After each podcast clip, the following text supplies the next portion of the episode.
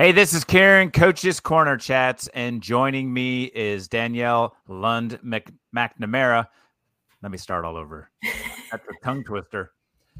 Hey, this is Karen, Coach's Corner Chats, and joining me is Danielle Lund McNamara. Danielle, where are you at and what are you up to? Hey, thanks for having me. Um, I am in Connecticut. Um, I am currently um, I started a business in January of 2023 called DLM Coaching which is um, kind of basically taking my life's experience in tennis, both as a, a former player and coach, and now trying to help young uh, tennis players that aspire to play at a really high level, kind of helping them both on the court with their game, but then also in all of the areas off the court that um, you know are equally important. So, what was the impetus of making this organization or business? Yeah, it's something I've been thinking a lot about for a while. So I actually was a longtime college tennis coach prior to this um, business, and so I had seen kind of the challenges and and and struggles of the junior tennis player um, when I was on the the coaching side in college. And I thought to myself, you know, I feel like I have a lot of valuable knowledge and experience that I can like share with that younger group now, having kind of gone through it myself as a like I said, a former player and, and, and coach. And so I just I'm I just want to give back. I love the game. The game has given me so much in my life, and so I'm excited to work with a bit of a younger age group now um, and help them reach their goals. So you talk about being a player. When did you start playing tennis? Were you yeah. itty bitty, or was that kind of just something you kind of figured out when you're in like school? Yeah, I played all kinds of sports when I was younger. Um, tennis, I kind of stumbled upon when I was eight years old. There was a club like a mile down the road from my house that just offered introductory lessons. So my parents kind of threw me into those as just another sport to try. Um, and I really loved it and I kind of caught on pretty quickly. So by the time I was about 10, I had pretty much said I want to just focus on tennis, and that's what I did. Um, and I started playing tournaments at about that age. And by 12, I was playing national and international tournaments um, pretty seriously. So at that point, I played kind of all through my um, middle school years, high school, and ultimately played college tennis at the University of Michigan on a full tennis scholarship. What was it about tennis that just kind of just resonated with you and made you fall in love with it? Um, I loved the um like the cerebral part of it. Um, it, it really fits my personality. Like I love like really mastering the technique of a stroke, like breaking it down into parts. And I really enjoyed um kind of the independence of being out there on my own, having to figure things out, the strategy of it, the tactics. Um, yeah, I don't know. It just, it was just everything about it I loved. I just never really hesitated to say this was the thing I wanted to do. So, what was the experience like when you said playing here, but also internationally? What was that international experience like? Yeah. When I was 12, I think my first experience was this thing called Coupe de Quebec. So I went to Canada with a group of um, highly ranked American players that were same, like 12 and under um, that was great. That was my first time traveling just with a coach, no parents. Uh, we went as a as a group, as a team, and got to play against other good players from around the world, and that was very eye opening. I think um, uh, that was my first one, and then the, really the others weren't until much later in my um, playing career, but. I appreciated that a lot. It really was very eye opening, and and I got to meet and make some great friends. I mean, anytime in tennis that you can play um, in a team competition. It's very unique because normally we're always competing against each other, for ourselves, by ourselves. Um, so any team event was just like, sign me up. How do I do this? So that's great. And then you talked about going from high school and then going to Michigan. Mm-hmm. How does one get recruited for tennis? Is this, do you just kind of do you send videos out? Does your scores get out there? How do you get attention so that you can mm-hmm. end up at a great school like Michigan? Yeah, I mean, a lot of it is driven by rankings and ratings. So um, you kind of work your way up to the point where you are at a ranking that you can get yourself into the biggest national events that there are in junior tennis. um, that's where the the top division one coaches and, and and not just division one like you'll have many divisions represented at these national tournaments but if you want to play at a big division one school and you need to be playing those national tournaments. And then that's where you get exposure. So the coaches will go um, they'll watch you play usually multiple times. Um, you know but a lot of times coaches lists initially are are created based on the ranking. So like depending on where you fall that's kind of the the range of schools that will dictate the range of schools that are most likely going to be recruiting you. Obviously the academics are big too. You can't forget about that um, and then yeah then it's just like any other sport having those conversations learning doing your homework figuring out the best fit taking your visits um, and then ultimately hoping that it all meshes in the end. As you look back to even your youth days in middle school, high school, uh, what were the impacts of the coaches in terms of your development? Like you fell in love. It seems like it fit, like you said, personality wise, cerebral, all that. But what was it about the coaches that helped you kind of continue to raise your game? Mm-hmm. I had some really great coaches, and I think that I had key people at key points in my career that brought different things to the table.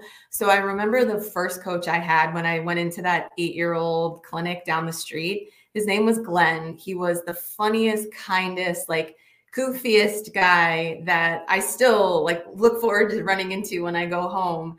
Um, and he just made tennis fun, which is like at eight, like I just I just fell in love with it, you know. Um, and then when I got more serious with it, I feel like my coaches also kind of got more serious and more intense and and expected more of me, and therefore I kind of raised my standards of myself and and they they each kind of brought different things to my game. So my next coach was trying to teach me to play a certain way, which was really good for that age and that point. But then I realized I kind of needed a switch to develop my game even more in areas that maybe he wasn't as focused on. So then kind of switched to a new coach that that I was with until I went to college. It wasn't until I got to college that I had one female coach. Um, all of my coaches and juniors were men which is very common in youth tennis. And so I believe that when I got to college, all I had in college were women coaches. All the assistant coaches that coached for my head coach were women. And, I, and my head coach at the time was pretty young. And I think that that's really when I first thought to myself, like, I could do this. Like, this could be something I do because I saw it. I saw it in them and I loved tennis and I loved my experience um, in college. And so that's I think where the the seed was planted about like maybe I'll do this when my playing days are over. So my college coaches were, I mean, so impactful on me as a person, but also as a player. What was the experience of transitioning from high school? You're playing, you know, a lot of youth national uh, events. What's it like going from like that high school to now? You know upper top power five tennis. Yeah it's uh it's amazing. It's like you put in all those times i mean it's lonely a little bit as a junior tennis player. You have your friends but i mean it really is just like you playing for you. Um, but when you get to college it's the first time that you really are playing for something bigger than yourself and you are surrounded by you know other people who are so hungry for this as well other tennis players um, and so it, it's just like the most amazing. They say it's the best four years of your life. Absolutely, hands down, is. Um, we had so much fun, you know, good amount of success together, and there's just nothing like that. The bonds that you form there. Um, so that transition was for for me it was what i was dying for i think some tennis players struggle a little bit more than others with that transition just because it is a stark difference from the ind- individual junior tennis world to now all of a sudden like it's not just about me. Like some people struggle with that a little more. When i was coaching i definitely saw that um, in some people. That took them a little while to kind of like grasp that team concept but most people do do get it. What was it during that time you said i like to get into this coaching. I see it. I can see the impact you can make. Mm-hmm. do you think right as you're graduating from michigan are you thinking i'm going to go coach or how does that first coaching gig come about? Yeah.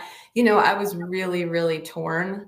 Um, so my my head coach that i played for at michigan when i graduated she offered me the assistant coach position under her Um, so I had just graduated, but but there was this other part of me that really wanted to play pro tennis, um, and I was so torn. So I ended up going into coaching for one that one year as an assistant. And while i was the assistant that year i mean i had just finished playing myself. So my my main role was like hitting in with the girls on the team.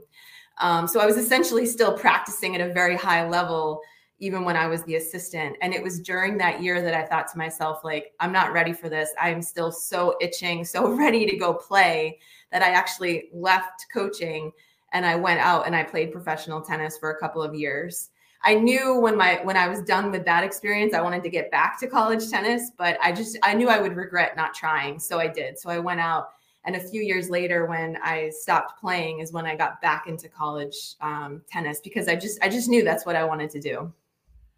What was that experience that first year when you were an assistant coach? Because you're now hitting back and forth with what yeah. used to be a teammate, but now yeah. you're the coach. What was that kind of transition like?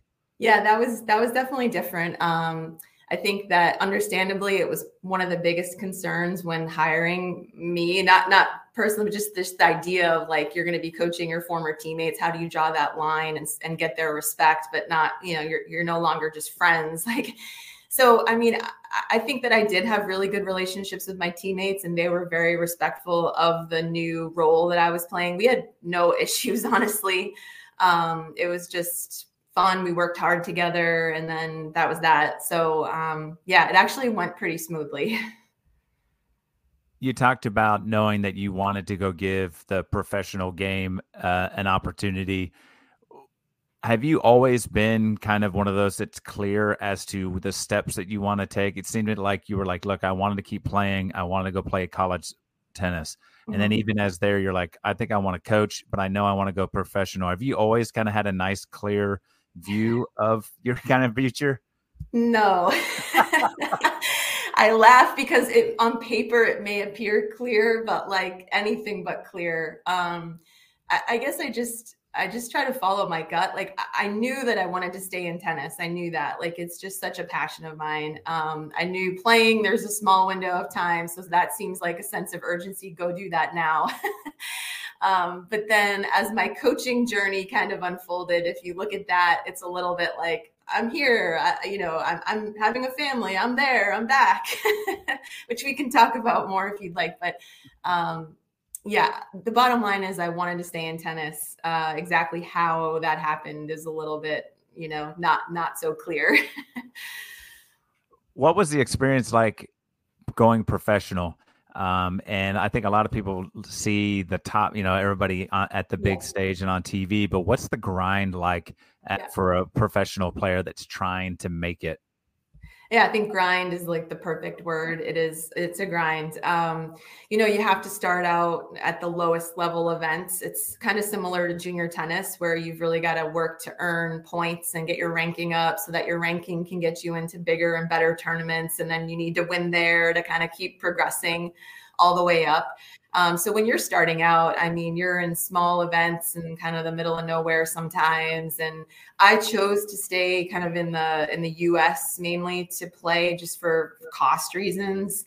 Um, it's pretty expensive. I, I, had one financial sponsor that really allowed me to kind of get up and going uh, to do all of this. But I essentially, you know, moved back home, trained with my coach from juniors. Um, you know, did all the train like extra training on my own at a gym. Like, I, I mean, because all of this just costs money that that I didn't have at the time. Um, and so when we would travel, we would usually uh, myself and friends from college tennis, we would share hotel rooms and practice together and play doubles together, and then just kind of jump from one tournament to the next for a circuit, a series of of different back to back events, then kind of go home, do it again.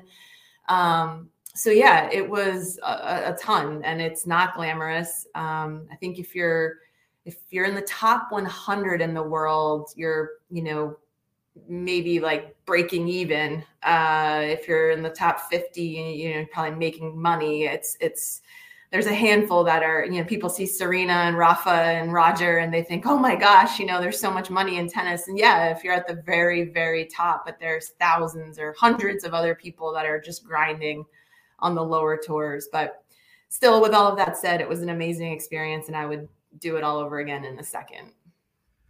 What was it that kind of let you know, all right, I want to go to coaching? When did you know was the right time to say, all right, it's enough? I've chased my dream. I got to experience the professional mm-hmm. grind a little bit. What was it that then made you go, okay, it's time? Yeah. So in a weird way, it was almost like a the silver lining of an injury that I had uh, that was got to the point where I think t- in order to really fix it, I would have needed surgery.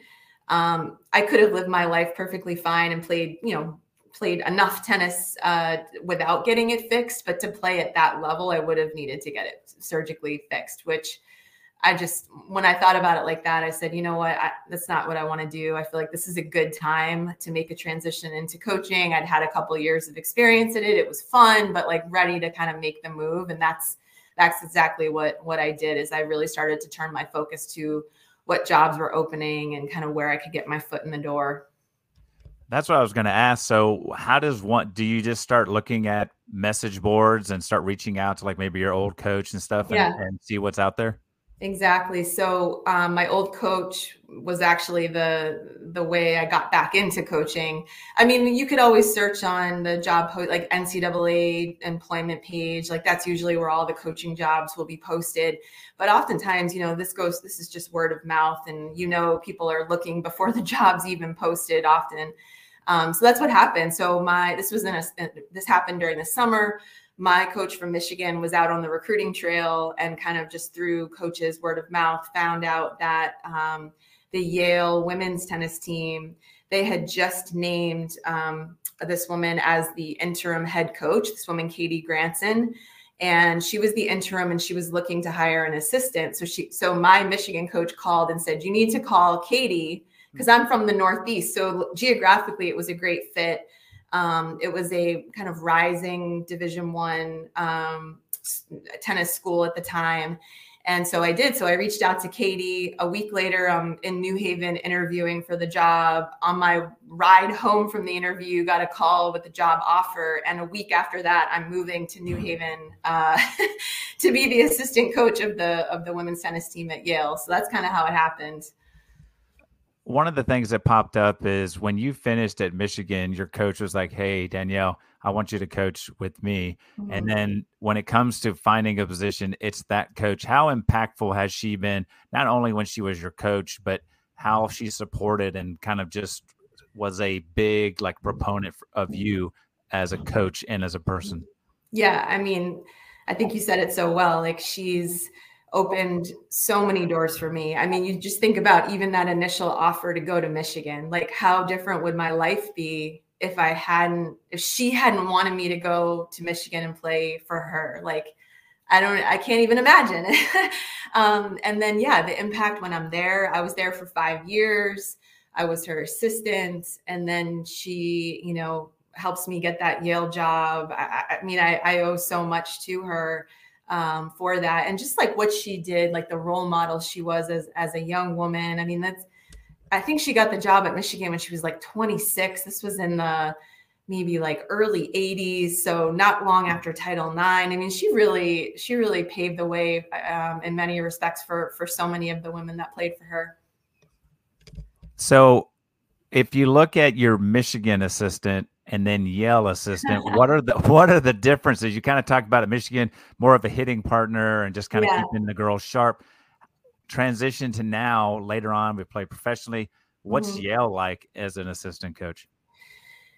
You know, it wasn't too dissimilar. Um, I was still playing at a high level. I had just stopped playing on the tour. Um, you know, I, I, was on court a ton. I was recruiting a lot, um, and but I was working.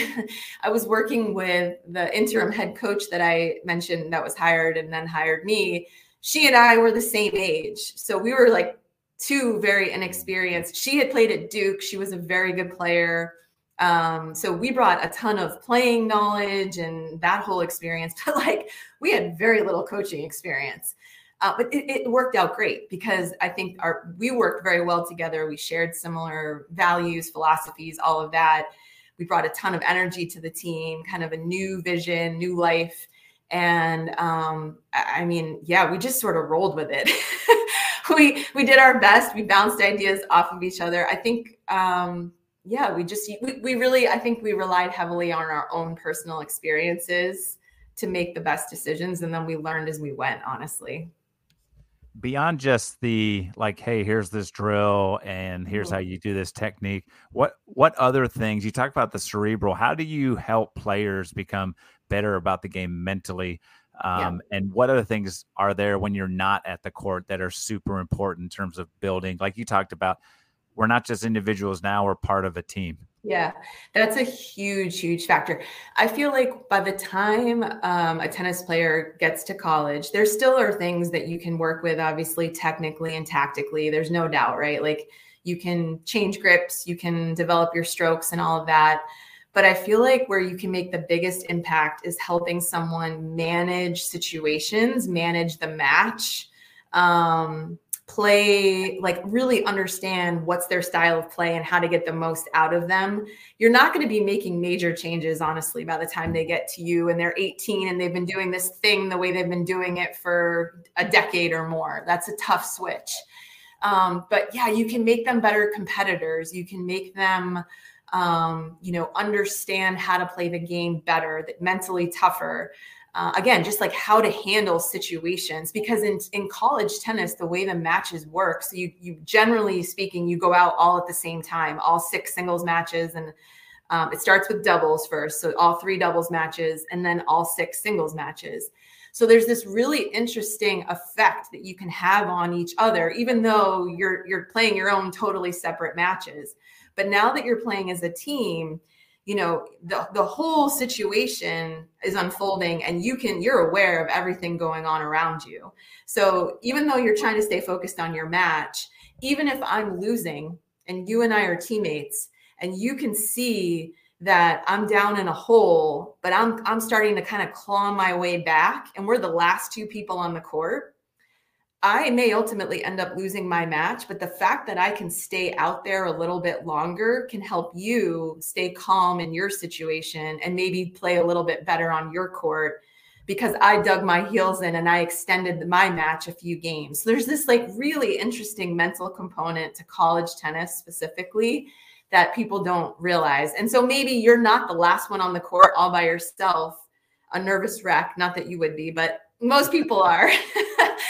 because I was able to stay out there. That's just like one small example. So, so five years at Yale. Uh, then what's next? Next for Danielle? Yeah, so I was actually at Yale. I was the assistant for that one year, and then the woman I worked for, Katie, she left. She got married and was moving. So the head job opened up, and I think I was 25 then and I put my name in the hat for the head coach. I really felt like I could do this and I really wanted to do it. Um, and so that next summer, I ended up being hired as the head coach, and I was the head coach for eight years at Yale um, after that first year as an assistant. So that was that. um, and then i had so i had one child during that period um, my daughter grace and then i was due with my second child in the summer of 2014 so this was after my eighth year as the head coach. And at that point just as a family decided you know what? I think it's time to pause on this. And it was getting to be a lot with family and everything else. So summer of 2014, I, I stepped away from my job at Yale due in August. And I was kind of just going about my life, like doing my thing, just honestly trying to get through to August. And that's when the Texas, uh, University of Texas women's head coach position opened up. And in tennis, uh, there are seven Division One schools that's ever won a national championship at the Division One level and Texas is one of them. And so to say it was on a bucket list of jobs is pretty accurate. So, um, anyways, I got a call about that position from Texas. And that was one that I felt like I needed to kind of take that call, even though I had no intentions. I was sure. And um, I was so far along in my pregnancy, I couldn't fly to Austin. So the athletic director flew to Hartford. I met her at the airport a week before I was due with my second child we had like a three hour long lunch. I was offered the job the day before I went into labor, had my son, and then had to make this kind of life changing decision are we moving or not? and we ultimately did move to Austin, and I took the job with a newborn and a three year old, and off we went. So, what is that like that decision where you have to balance like we're in a good place, we're in the Northeast, we've yeah. got family, all that type of stuff, and then to pick up and move? How difficult was that to say, all right, we're going for it? really difficult um, not because the job and the job was was amazing opportunity but like you said just kind of at that point in my life um, my husband's a saint he i mean honestly he would come home one day and he'd be like so what do you think and i'd be like we're moving let's go. And then he he'd like wake up the next morning and i'd say we're not going anywhere. It was like the way the wind blew was the way that I, I was just like all over the place but ultimately decided you know what if you've got to give it a try. If you if you don't try you'll never know right? Like that's you can't you may never get that chance again. This is going to be hard not ideal but you got to go for it and so he was really supportive um, he also worked at yale and he ended up working remotely and being a stay-at-home dad in austin with a newborn i mean um, and so we did, we moved down. And after a year, I think we realized like, this is just not, this isn't going to work. Like, as much as you want to, it was just not a great fit at that point in my life for in our lives, really. So we ended up coming back to New Haven. Um, we had kept our house, we just kind of winterized it. we didn't know what to do, it was quick. Um, so we came back, and I was a stay at home mom for a year with a one year old and a four year old talk about a 180 oh my god. Um hardest job of my life. Best but hardest job. Like i mean you go from like a university of texas head coach to like i've got i'm like a mom to two kids and like that's it there's no outlet and then when i say that's it i mean like that's a big shift um so i was going a little nutty and um, it just so happened that at the end of that academic year, my old job, the Yale job, opened up. And my husband came home from work, and I was like, So, what do you think about this? And he was like, Oh, here we go. Okay. So I, I, the same athletic director that was at Yale when I was first hired was still there. And so he, you know, I went through the process and and he uh, hired me back. So I went back to Yale for another four years. So what was it like to go back that second time to Yale after, you know, building that program up and then mm-hmm. going and mm-hmm. taking the break and then being home with the kids and now coming back? What was it like kind of revisiting the, you know, the old stomping grounds? Yeah. It was really, really tough, honestly, because even though I hadn't been gone for too, too long, a lot had changed in terms of just the the culture, um, the expectations, just the standards, the way that things were done. And so I feel like we had, I mean, we I'd almost in some ways felt like we had to start all over again. I mean, when I was there in the first eight years, we won four Ivy League titles. We were in the top 20 in the country. We kind of went from nowhere to somewhere and really um, had it kind of humming. And when I went back, I mean, I think we went 0 and 7 my first year in Ivy League play um, I think we went one and six maybe in the next year. And then and then we finally kind of got it turning again. Um, and then COVID hit. Um, we had I think we came in third place my third year, and then that was kind of like everything just shut down. Um, so yeah, it was definitely a big, big shift and uh, a bit of a, a wake up call. what was it when you look back at the Texas experience? Is that something mm-hmm. that you would ever want to go back after mm. again, like one of those top seven schools that's won national titles, or is coaching? You know, you've got this new business and stuff. Is that maybe enough to keep your like to whet your appetite? Yeah, I oh, it's a really tough question. I think there will always be a part of me that thinks like college tennis coaching sounds really really appealing. Um, you know, right now for me, my kids are 8 and 11, so and that was the whole driving force between me leaving Yale the second time, it was like, I, I mean, I was just really tired of missing so much, like in their lives and being able to be around. And so, family was the reason I stepped away. Um, you know, and and I and I really I think that was the right move. Um, down the road, you know, if the right thing came up and the time was right, I don't think I could say no. it's out of the question just because it's it's such a passion of mine, but I really do enjoy what I'm doing now. Um, I really really do and I have a lot of uh, it's great. It's great working with younger kids and and trying to help them reach their goals and using my experience to in a positive way to help them. So, we'll see. We'll see. you mentioned when coaching you missed out on some things with the kids and what what is it like time wise i mean is it a you're there from like ducks the dawn kind of thing is it super even in the off season what's a mm-hmm. college tennis coach kind of what's their life look like yeah the college tennis season is really really long. So we um at least at the division one level it starts when school starts in late august early september. And so you're training full full 20 hour weeks from the start of school pretty much up until the thanksgiving break. So the fall season is technically um, called our individual season. So players are playing uh, they're competing but they're playing primarily individual tournaments representing their school but just kind of for themselves.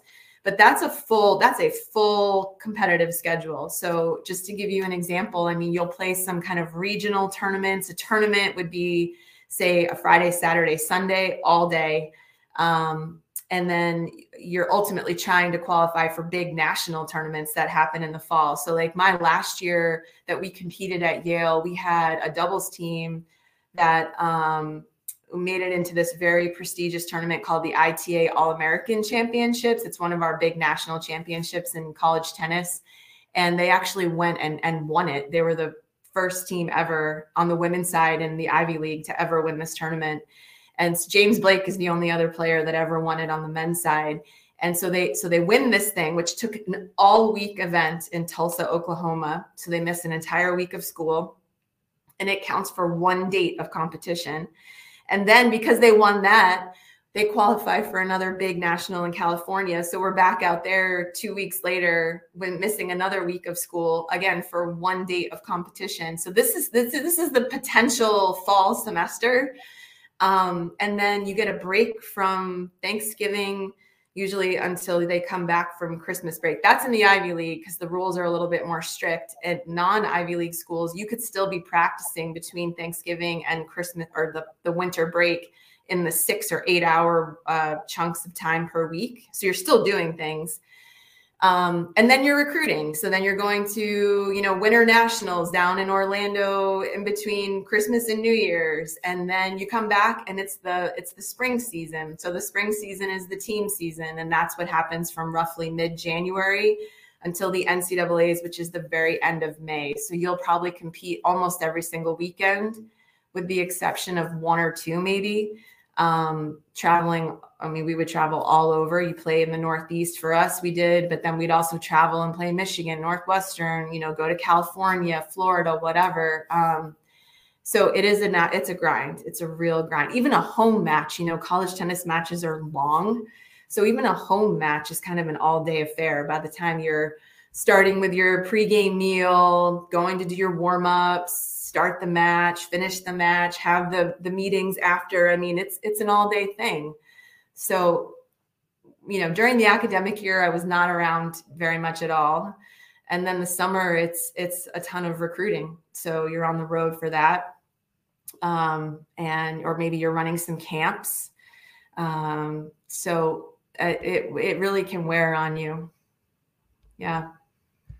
When you made the decision to go into tennis, you were like that youngster, and you're like, I just want to go into this, and then you started doing all of the the traveling and doing the nationals and all that type of stuff, mm-hmm. and going to Michigan. How important was you've talked about family being really important to you? How important was it your parents and stuff in your journey in terms of supporting, and then seeing you go at Michigan and play at a high level, and then you go chase your professional dreams, and then you've been coaching and been successful, and now you're just like an awesome mom. What's that been like to have them also in this mix? Yeah, it's been great. So I'm actually I'm an only child, um, and my parents were, I mean, they're like the biggest mentors and and influencers I have. Um, my dad actually, my parents are very very different. My dad was was so helpful for me in the mental side of the game. Um, he and I would play tennis. He's like a recreational player, but still like really understand. He's a software engineer. He's like a oh he thinks everything through. um, and we would play every single morning in high school all four years every day before school from 6 to 7.30 in the morning at that club that i mentioned that i started at when i was eight years old we still lived in that house so my wake up call would be the covers pulled off of me at about 5.30 by my dad to be like let's go i'd wear my tennis clothes to bed that's like how much time i tried to save and we would drive down and we would hit every morning and he would help me so so much and then we'd go to tournaments, and my mom would always be like, go have fun, you know, like just have fun, play hard. And my dad, my, they never put pressure on me. It was never anything like that. But my dad would be talking strategy more with me. Um, and then we get off the court, my dad, more strategy, my mom, did you have fun? so it was like a really nice balance. But honestly, like I'm, I'm the first, uh, my, neither of my parents went to college. They were both just wasn't, a, it wasn't an option for them um, when they were growing up. And so I think for them, I kind of came from the middle of nowhere, like this small town in Massachusetts. Like I just think they were so proud, you know, like and and honestly, like it wouldn't have happened without them and their their belief in me and the opportunities that they gave me. Um, you know, I feel like they did such a good job. And this is what I try to do with my kids now as they are getting into like serious competitive sports is like almost be the you know when you when you go bowling and you put up the bumper guards on the side that's kind of what i feel like my role is that they did such a good job with me is like they're not going to clear anything out of the way but they're they're they're not going to let me completely derail like they're going to kind of like guide, like oh bounce this way a little more like but at the end of the day like i've got to get myself to the end end of the alley like where those pins are you know and that's they did such a good job of that which i didn't appreciate as much when I was a kid, but totally do now.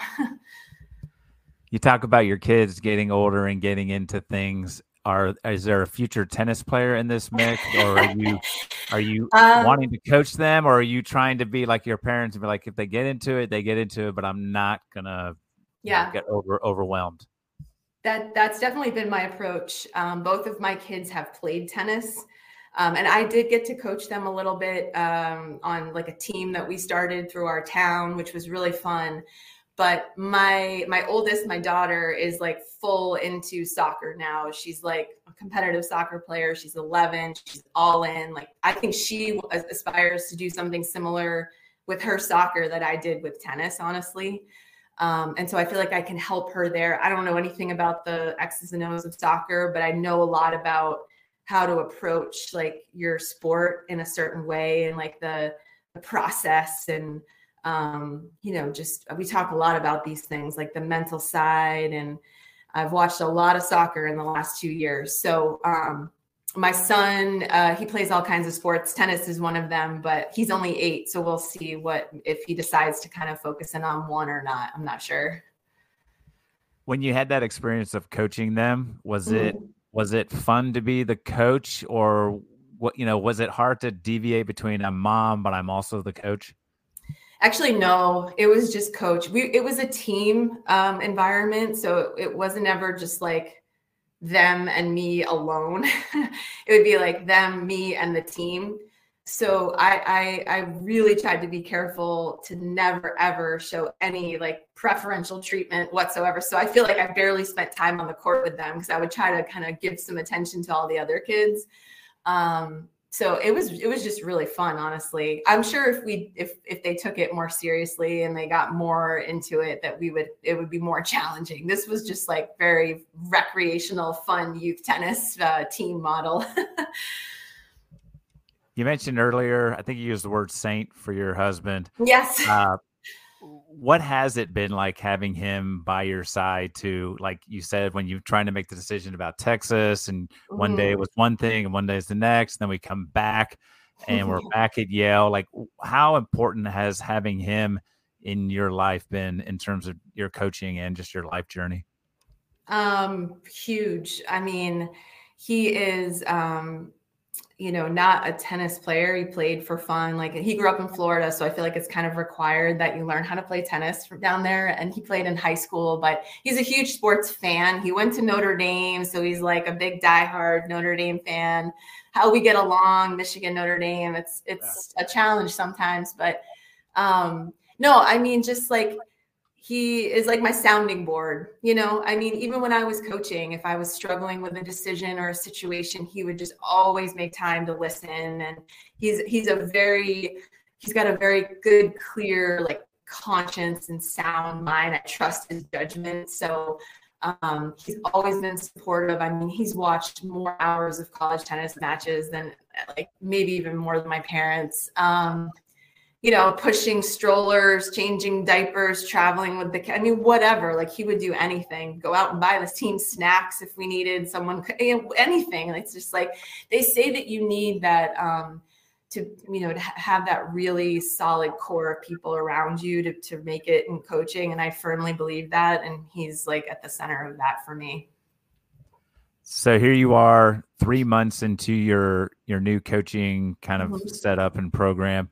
uh, if we look forward, what's our what's the plan? Like, what's Danielle look like in in doing in terms of three four years? Like, what's the hope for the coaching situation that you're dealing with right now? Yeah, I mean, what I really hope right now is just to kind of grow the base of kids that I'm working with. I'm working with players and athletes actually from all over the country. So the beauty of Zoom um, and just the internet allows me, especially when we're talking about things like mental skills, confidence, preparation, you know, your approach to your training. Um, I don't need to be on court with you feeding balls and watching you hit. Although I still can do that, though. I've been helping people with strategy even through, you know, watching their recorded matches. What I'd like to do is, I mean, my dream would be to have my own um, my own facility. Like I have a real vision of how I could take the the things that I think are so great about college tennis, that team environment, um, and bring it to more of a youth junior space where that is not an emphasis in tennis. It's just not. It's an individual sport, you know. But I would love to have a place where I can train athletes from the, the day they start at that grassroots, that young, young age, at levels all the way up through aspiring pro players or even players that are on the tour, like everywhere in between. This is a center where you can come and train and get better, but a big, huge, huge sort of underpin of all that would be that team component like the vision the values like we would all speak the same language. So that if i had a kid that was a high school player he or she could mentor mentor that eight year old that's just starting out because we're all on the same team at this place you know? Like that that that element of what i think that sport brings to people to your personal development i feel like is absolutely like that's my passion um, so using tennis as a vehicle to change people, not just tennis players, is like really what I'm all about. I love that idea because you talked about when you're going through, it can be kind of lonely mm-hmm. through those junior days and middle school, high school. So I love the idea of like you're part of a bigger group. And then the mentoring idea is one of those things. Is that another idea of kind of like in is there a push nowadays to try to get more kids to play tennis? Yeah, I mean, there definitely is. And actually, um, so it's been interesting, uh, again, like through my daughter and the soccer experience. I think that one of the, so I actually wrote a paper on this called Youth Tennis Needs a New Model. Hmm. And um, it's a white paper that I wrote that talks about this very issue. I think that soccer does a really, really good job at the gra- grassroots entry kind of recreational level of just grabbing so many kids and getting them really excited and playing soccer. And I think that there are elements of soccer and a few other sports um, that tennis lacks at that rec- that entry level um, that I think that if the tennis world could take some of these elements, some of these things of soccer, for example, and and somehow change the model in tennis to include those aspects, I think we would capture so many more kids. Like I'll never forget, I went to my when my daughter first started playing soccer, she played on a town team and just a, just a rec team, you know, parent, volunteer, coach kind of thing. And we showed up to um, the fields at the middle school, and as far as the eye could see, kids were just like filling the fields, pouring out of cars, so excited to go play soccer. And the soccer fields sit right next to the tennis courts. And I found myself, the tennis courts were empty, completely empty all Saturday morning. Beautiful day. And I thought to myself, this is so, like, this is so messed up. How do we get some of these kids down here playing soccer up there? Not to take them away from soccer, but maybe to also play tennis, you know? And so it really got me thinking and ultimately writing this paper. Um, so yes, I think tennis can do a much better job and maybe steal some plays, successful plays from other sports. But I've also noticed some things I think that tennis does well that have struck me about soccer too. So like it's very interesting. I think we can probably learn from each other. I have absolutely loved this chat, Danielle. I'm going to go ahead and shut this thing down. This is Kieran with Coach's Corner Chats with Danielle Lund McNamara, and I'm out. Peace.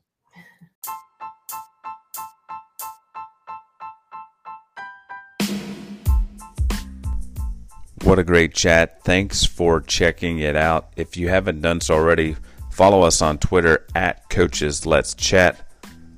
Hit that subscribe button. And once again, if you get a chance, drop a review.